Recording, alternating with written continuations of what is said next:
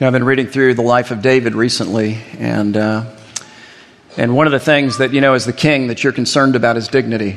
I mean, I think you would agree with that. You're concerned about how you appear. You're concerned about what people think about you. You're concerned about how you look at any given moment, at any given time. And there's this great story in the life of David in which David takes and he does something utterly undignified. He grabs his robes. I think this is what the nakedness refers to. And he pulls up his robes and he ties them off at his thigh. And then he dances before the Lord with all his might.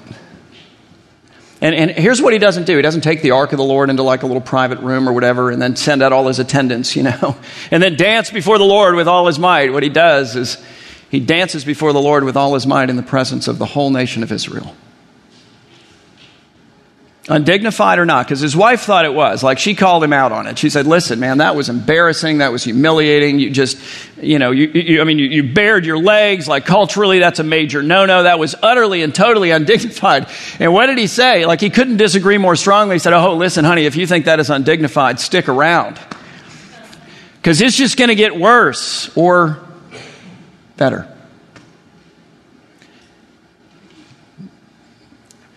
The psalmist writes this Psalm 89, verse 15. He says, Blessed are the people. And you want to be that, right? Like nobody hears that and goes, I'm not interested in that program. I don't know what you're going to say next, but I don't want the blessings of the Lord. Blessed are the people who know. That's an experience. It's not a knowledge. I read about it in a book and now I know all about it and I can pass the quiz. It's not what he's talking about.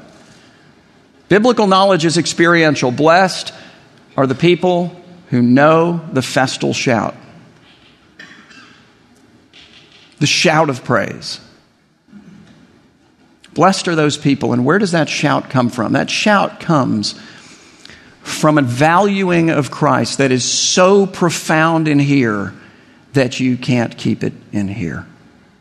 Not in the way that you sing, not in the way that you praise, not in the way that you work, not in the way that you live, not in the way that you parent, not in the way that you're a husband or a wife, and not in anything or in any other place as well.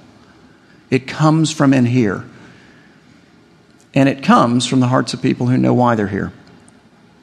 So, as we continue asking and answering questions here at Rio, we come today to one of the most fundamental questions in life. You knew this one was going to be asked and answered, hopefully, at least from the Bible at some point. And the question is, why am I here? And if you don't mind, I want to step back from that question and ask an even bigger question. I want to ask the question of why is anything here? Why does anything at all exist? Because if God exists, and if He is in fact the God of the Bible, then the Bible comes to us with a God who is in no sense deficient, ever. Like from eternity past, He's never had a need. So He didn't wake up one day and go, oh man, I am so bored, so I'm going to create a universe today. That didn't happen. He was never unfulfilled, like he never had feelings of inadequacy. You know, he was not kind of hoping to establish his value, and he thought, well, maybe if I create a universe and it's really amazing, somebody will value me or I'll feel better about myself. No, God can't feel better about himself. He's God. He didn't say, you know what, I'm lonely, so I think I'm going to make people and then I'm going to put them on this tiny little planet in a tiny little solar system that's located in kind of a nondescript area of a frankly kind of a mediocre galaxy that's one of a hundred billion or so galaxies that I'm going to create as a part of the great big universe. Because I'm, I'm, I'm missing out. Like I just, I need something to do. I'm unfulfilled. I want to talk to somebody. Why is anything here? The answer to that is because there is something that God delights in. And not only that does he delight in it, but he delights in seeing other people delight in it. And the something that God delights in, that he wants to see, I'm just going to say it, you delight in, is himself. He is altogether and wholly delightful. Now, if I said that, that would be the most arrogant, ridiculous, and unself aware statement that could ever be said. Like if I came to you and went, I find myself to be unfathomably delightful. Like if you had any clue how delightful I was, yeah, like you wouldn't even be able to sleep at night. And so, because I know that I am so unbelievably delightful, and I know that if you knew how delightful I was, you would delight in me, and frankly, then I would delight in your delight in me. I'm going to bombard you with me because I'm pretty sure you're going to be happy about that. Nuts. But if God exists and if He's the God of the Bible, not nuts. Because by definition, he is the most delightful being, thing, object, person in the entirety of the universe. Therefore, it's not arrogant for him to want us to delight in him and for him to share his delight with us. It's gracious, it's loving, it's amazing. It should challenge what we delight ourselves with. C.S. Lewis says we are far too easily satisfied. My goodness, we settle for this when we can have this. so, why did God create anything? Like, why does everything exist? It all exists for this reason to m- communicate God to me and to you and everyone else. That's it. David says as much. Psalm 19, beginning of verse 1, real famous statement. You probably know it. He says the heavens. What is he talking about? He's talking about the universe. The heavens declare what's the message of the heavens? The glory of God. There it is. And the sky above proclaims his handiwork, the works of his hands, day to day pours out nonstop speech about him, and night to night reveals nonstop knowledge about him. In fact, he says, There is no speech, nor are there words whose voice is not heard. Their voice goes out through all the earth and their words to the end of the world. And you say, All right, so their message is the glory of God. I got it. I just have no idea what that is. I mean, it sounds amazing, Tom. The glory of God. Like I go, wow. And then, yeah, I don't know. I got nothing after that. Like, what does that mean? What is the glory of God? It's the sum total of all the attributes of God. It's the sum total of all of the things that God possesses in infinite measure that make God God. So I'll give you a couple of examples. So, for example, God is wise. That is one of his attributes. And in fact, God is infinitely wise. And here's what that means, practically speaking, for all of us who have finite minds. And that's all of us. It means that we, with our finite minds, for forever will continually be discovering the wisdom of God. And we will never reach a day in which we fully comprehend the extent of his wisdom. So we can't do that. But we can look out into the universe. And when we do, we see galaxies like this. That is NGC 1300. I, mean, that's not an original name, I'm not going to lie. But, you know, here's the deal when there's 100 billion of them, at some point you punt and go with numbers, don't you? Like, what should we call that one? I, you know, 42. I, and that's all I got at this point, right? I mean, but take it in. Keep looking, then you see this. That's the majestic sombrero galaxy. That one, like, had to have a name. No number for that. That's too good. And then you see this. That is a rose made of galaxies, several galaxies. You see the one in the tail down there in the bottom. And then the next one is the Whirlpool galaxy. It has another galaxy in its tail there at the end. You can see it. It's remarkable. It's amazing. God is altogether wise. And with our minds, we cannot even begin to fully, at least, comprehend the greatness and the, and the majesty of His wisdom. But, but here's what we can do we can look out into the universe, and with our technology today, we can see things like this, and we can just go, wow. and through the faculty of our imagination, try to imagine a God that wise. The beauty, the order, the design, the intelligence. Something to behold. But not only is God wise, God is also generous, and incidentally, He is an infinitely generous God. So, what that means is that we will never exhaust His generosity, and neither, with our finite minds, will we ever fully comprehend it. So, we can't do that, but we can look at things in the created order, like the apple tree, for example. And we can say to ourselves, why did God create an apple tree that produces thousands of apples, not just two? Like you can imagine apple trees, you know, two apples a year and one has a worm. Who would want that one? And we'd all be fighting over the apple, right? We'd, I mean, the apple would be sold for like a million dollars. We have 486,000 apples worldwide, or, you know, whatever the number. But you get the idea. God created a tree that produces thousands of apples a year. Why? To feed the hungry. Because He's generous. He gives in abundance. We see it with wheat. When he created wheat, he didn't create husks of wheat. Incidentally, is that what that's called? That thing on the end? Is that a husk? Anyway, I'm just going to go with it until somebody corrects me later. So, some farmer, tell me what it is. But he didn't create husks of wheat that just have one or two grains of, of wheat in it. He created them with hundreds of grains of wheat.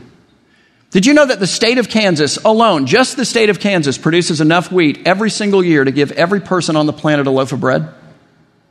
just Kansas. Why did he do that? To tell us something about himself, to feed the hungry, to care for the needy. He's saying, Look, I want you to, to know something about my heart. And I, I could keep going, but let me ask this question where, where do all these plants come from? Like all the trees, all the fruit trees? You can do this with any fruit tree all the fields full of grain and any other kind of grain. Any plant on earth, like, where do they all come from? And you're like, well, they came from God. Okay, but organically, like, agriculturally, how did He design those plants to come? Because He designed them so as to teach us about Him. They come from seeds. Seeds that are cut off from their life source and die and then are then buried. You're not really expecting a lot from that seed, are you, unless you've designed it? That which has died and buried to come forth from the ground. And to come forth bringing life. And not just alive itself, but like offering life to other people, like apple trees and orange trees and wheats and uh, whatever you call. I mean, you get the idea? It's abundant life that comes forth out of death and burial. It's no wonder that Jesus, who is God, made man, if you believe the scriptures comes to us and he describes the glory of his sufferings and the glory of his death and the glory of his burial and the glory of his resurrection. He rises to bring life.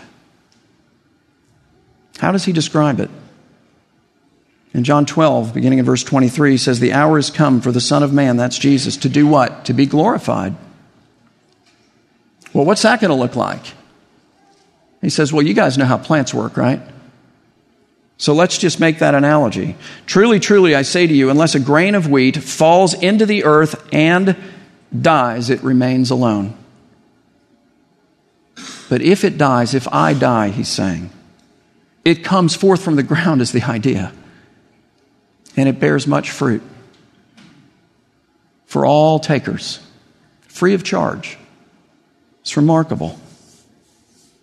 Westminster Shorter Catechism Question number four asks the question, What is God? Not who is God, not where is God, not when is God, not how is God. What? What's the answer?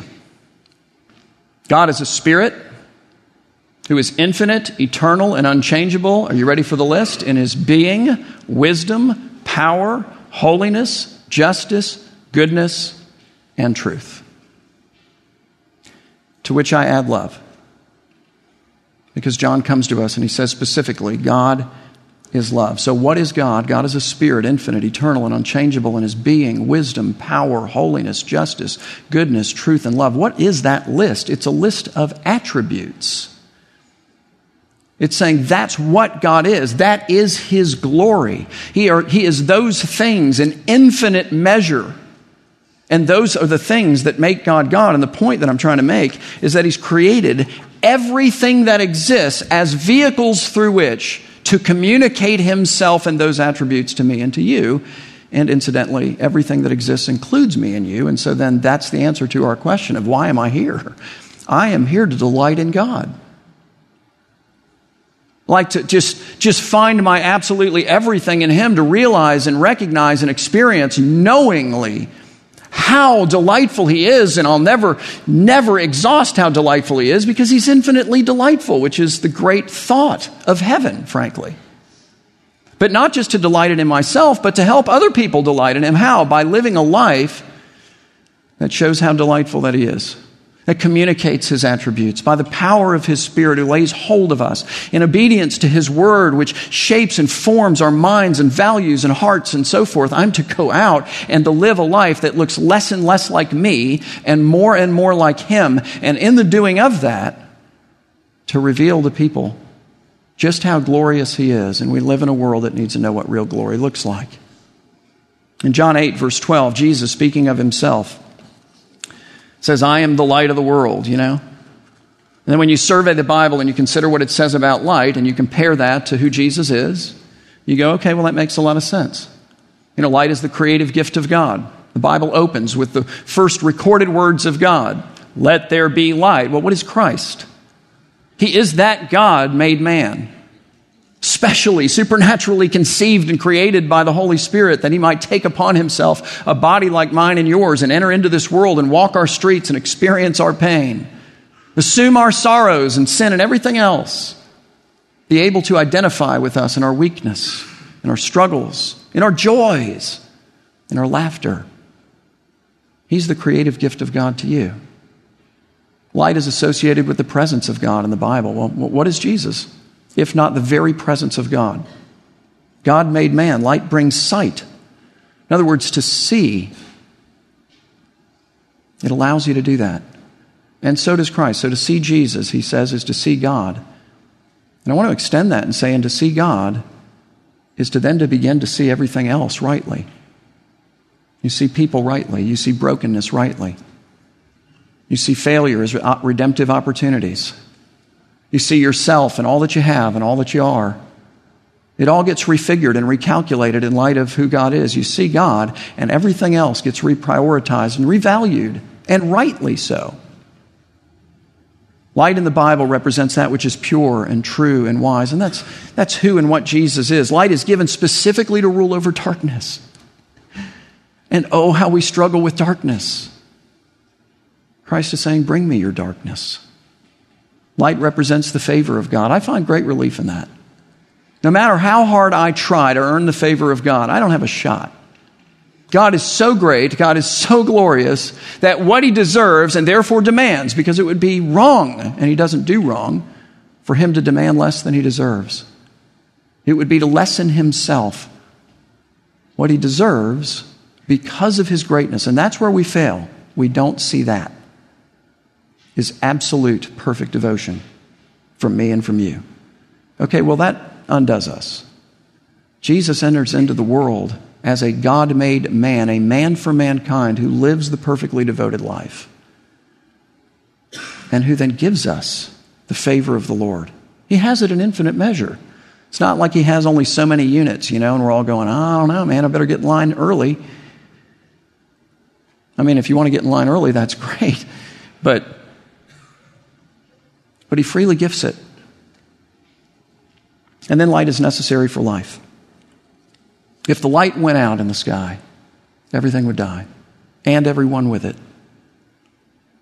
And that's what Jesus offers.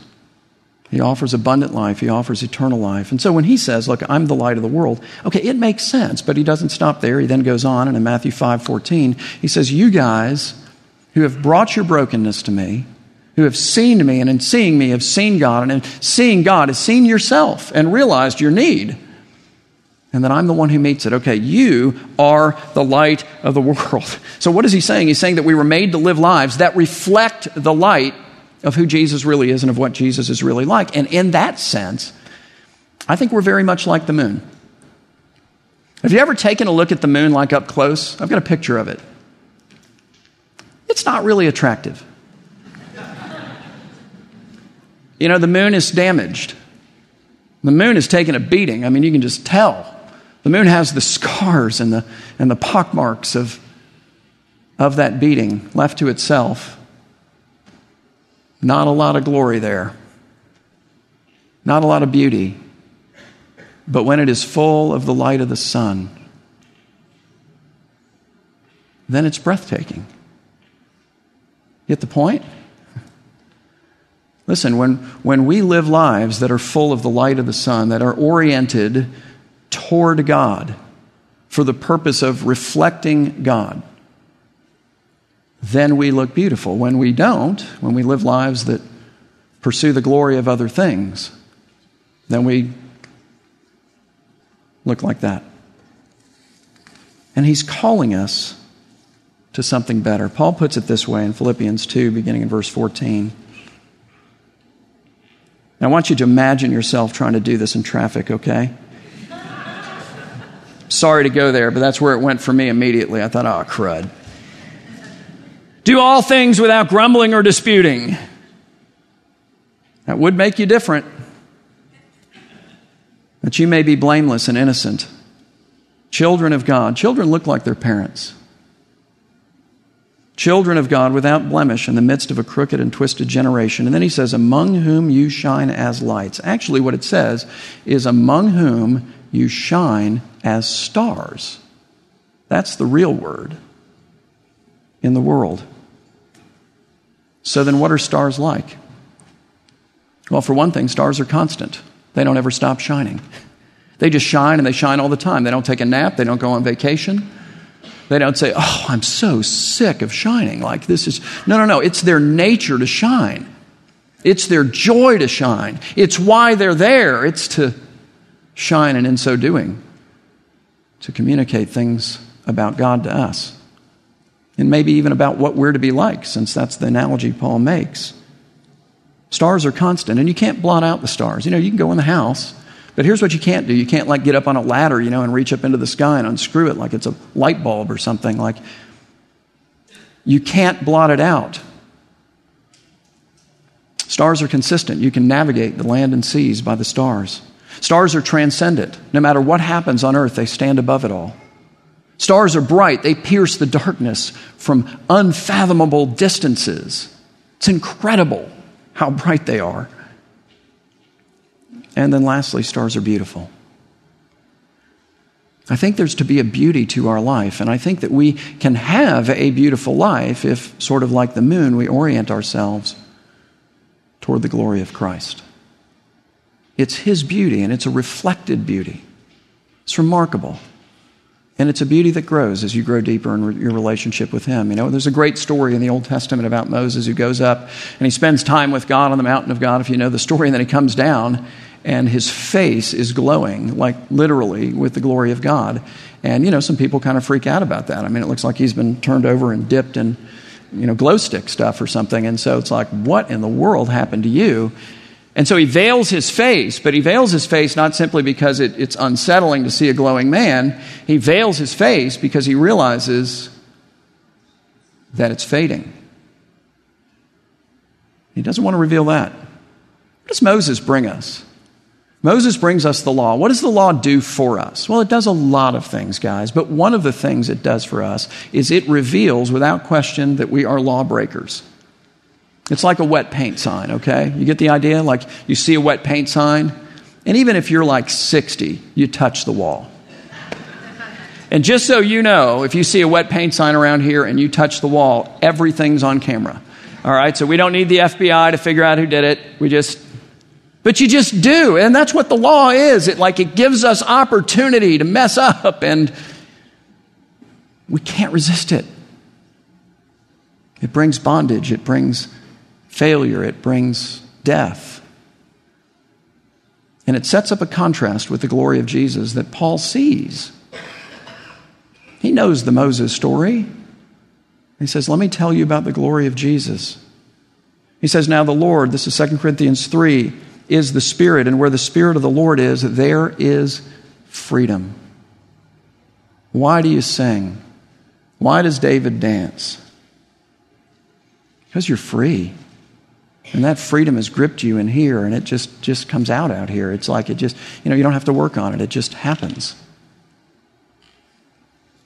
It brings freedom from sin. It brings freedom from guilt. It brings freedom from shame. See last week's message. It, it brings freedom from having to, to try to orient my life in this panic stricken kind of way to, to hopefully please God. And I don't know, maybe somehow I'll pass the test at the end of the deal if I can just, you know, there's no shot at that. It brings freedom from that, which brings joy and relief.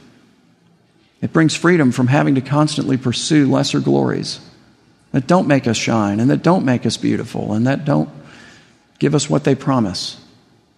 He says, Now the Lord is the Spirit, and where the Spirit of the Lord is, there is freedom. And we all, he says, and here's now how we are to live with unveiled face. That's David's talk to his wife. She's like, That was utterly undignified. He's like, Hang around. It's going to get worse. And I'm going to let you know that in advance. I will not veil the glory of God as I'm going to express it in worship or in any other aspect of my life. These people need to see it. And I can't contain it anyway, so. And it's not undignified. It's the most dignified thing you can do. He says, and we all with unveiled face, beholding the glory of the Lord, that's Jesus, are being transformed into the same glorious image, is the idea, from one degree of glory to another. And it's escalating glory, it's an increasing glory, it's not fading. For this comes from the Lord who is the Spirit. So let's go back to the stars for a minute, okay? Back to the whirlpool galaxy. I showed you this galaxy, the fourth of, you know, like 100 billion but the fourth of four today. Um, not because I think it's the coolest galaxy. I do really think that it's a cool galaxy, and I'm sure the Lord feels affirmed to hear me say that. But, but I do. I think it's awesome. The reason I showed this to you, and I've shown this here in the past, but it's been a long time, is because years ago scientists zoomed in through the Hubble telescope on the core, the center of the galaxy, and they took a picture, and that's what it looks like. That's not, you know, like Hollywood didn't make that up. Some graphic artist didn't go, hey, wouldn't it be cool if we. They just took a picture of the core. Now, the scientists look at that and they call that the X core. So they see an X in the middle of the whirlpool galaxy. I see a cross, but you know, like I'm a pastor, so that automatically I'm weird. Okay, so just right out of the gate, I'm an oddball. If you don't want to talk to somebody on an airplane, just tell them you're a pastor. That ends the whole conversation. They'll put their noise canceling headphones on and put a pillow there, you know. Whatever. But I see a cross, and, and in the cross, I see the object that for me most clearly reveals the glory of God's humility, the glory of God's selflessness, the glory of God's grace, the glory of God's love. And what I want you to walk out understanding is if that, not that core, but if that cross is at the core of your life, okay, here's what's going to happen. Not sometimes, not maybe. No, if it's really there, like, and it's laying hold of you and you're leaning into it in ever increasing measure without having to even try, you're going to produce the fruit like a fruit tree. It doesn't squeeze out an orange. I'm going to work real hard today to make an orange. It's a fruit tree, it, it produces orange. Just easy. You're going to begin to produce the fruit of the attributes of the humility of God and of the selflessness of God, of the willingness to sacrifice and lay down your life like God of His love, of His grace, of His wisdom as you fill your mind and heart with it from His Word, of His power as you go way beyond your native abilities. Again and again and again. And you will do it failingly, and you will mess it up sometimes and just have to go back. And that's okay, there's grace for that. Frankly, because of the fact that the glory of God is manifested in, in clay and even in broken vessels it doesn't shine forth less gloriously, it shines forth more. Tom, I know all your weaknesses. I know what your struggles are. I know, you know, your frustrations. I know that you're impatient. I know that, and when I see you doing something contrary to your nature, I see someone else alive in you. Get it? So, why am I here? Why are you here? We are here to delight ourselves in the Lord to worship the Lord, to come before Him in dancing and in singing, to spend time with Him because that's the most valuable time we get to spend, and because we can't not do it. It feeds our soul. We are here to delight in the Lord and then to help other people delight in Him and find and discover the delight that is Him. How? By living lives that shine forth His glory to a world full of people, guys, who need to see what real glory looks like. Okay? So I close with this. Just chew on this before you come to the table this morning. Whose glory or what glory have you oriented your life toward? Like, what glory are you revealing, reflecting, shining? Because we want you to look like the beautiful moon. Why? Because Christ is beautiful. Let's pray. Father, we praise you for the power of your Spirit. We praise you for the life that is found in your word. We praise you for the presence of our Savior. We praise you, Lord, that there is true glory and that you allow us the privilege of reflecting it in any way. God, forgive our sins. Lord, bring us back to Jesus. Help us to come to Him and find in Him light and life. So lay hold of our heart and implant your cross in the midst of our being that we can't not shine forth in a way that is constant, in a way that cannot be blotted out, in a way that is transcendent, in a way that is beautiful. Lord, for you are beautiful. Do these things, we pray in Christ's name. Amen. So, as we come to the Lord's table this morning, before you come here, uh, work that through. You know, why am I here? Okay, I'm here to reflect the glory of Jesus. What, what glory, whose glory have I oriented myself toward? What right now have I been reflecting in my life? You know what repentance is? It's a turning. It's not an I'm sorry, it's a I'm sorry and holy cow, I need to get this right, Lord. By your Spirit with your people, turn me this way toward you that I might reflect you. And not this, because this is compelling to me. This is maybe an addiction for me. This is, this is a strong draw for me, Lord. Move me, forgive me, fill me. That's repentance. So repent. If you're a Christian, this table is for you. And it is a table not of shame and not of guilt. It is a table of absolute and utter joy.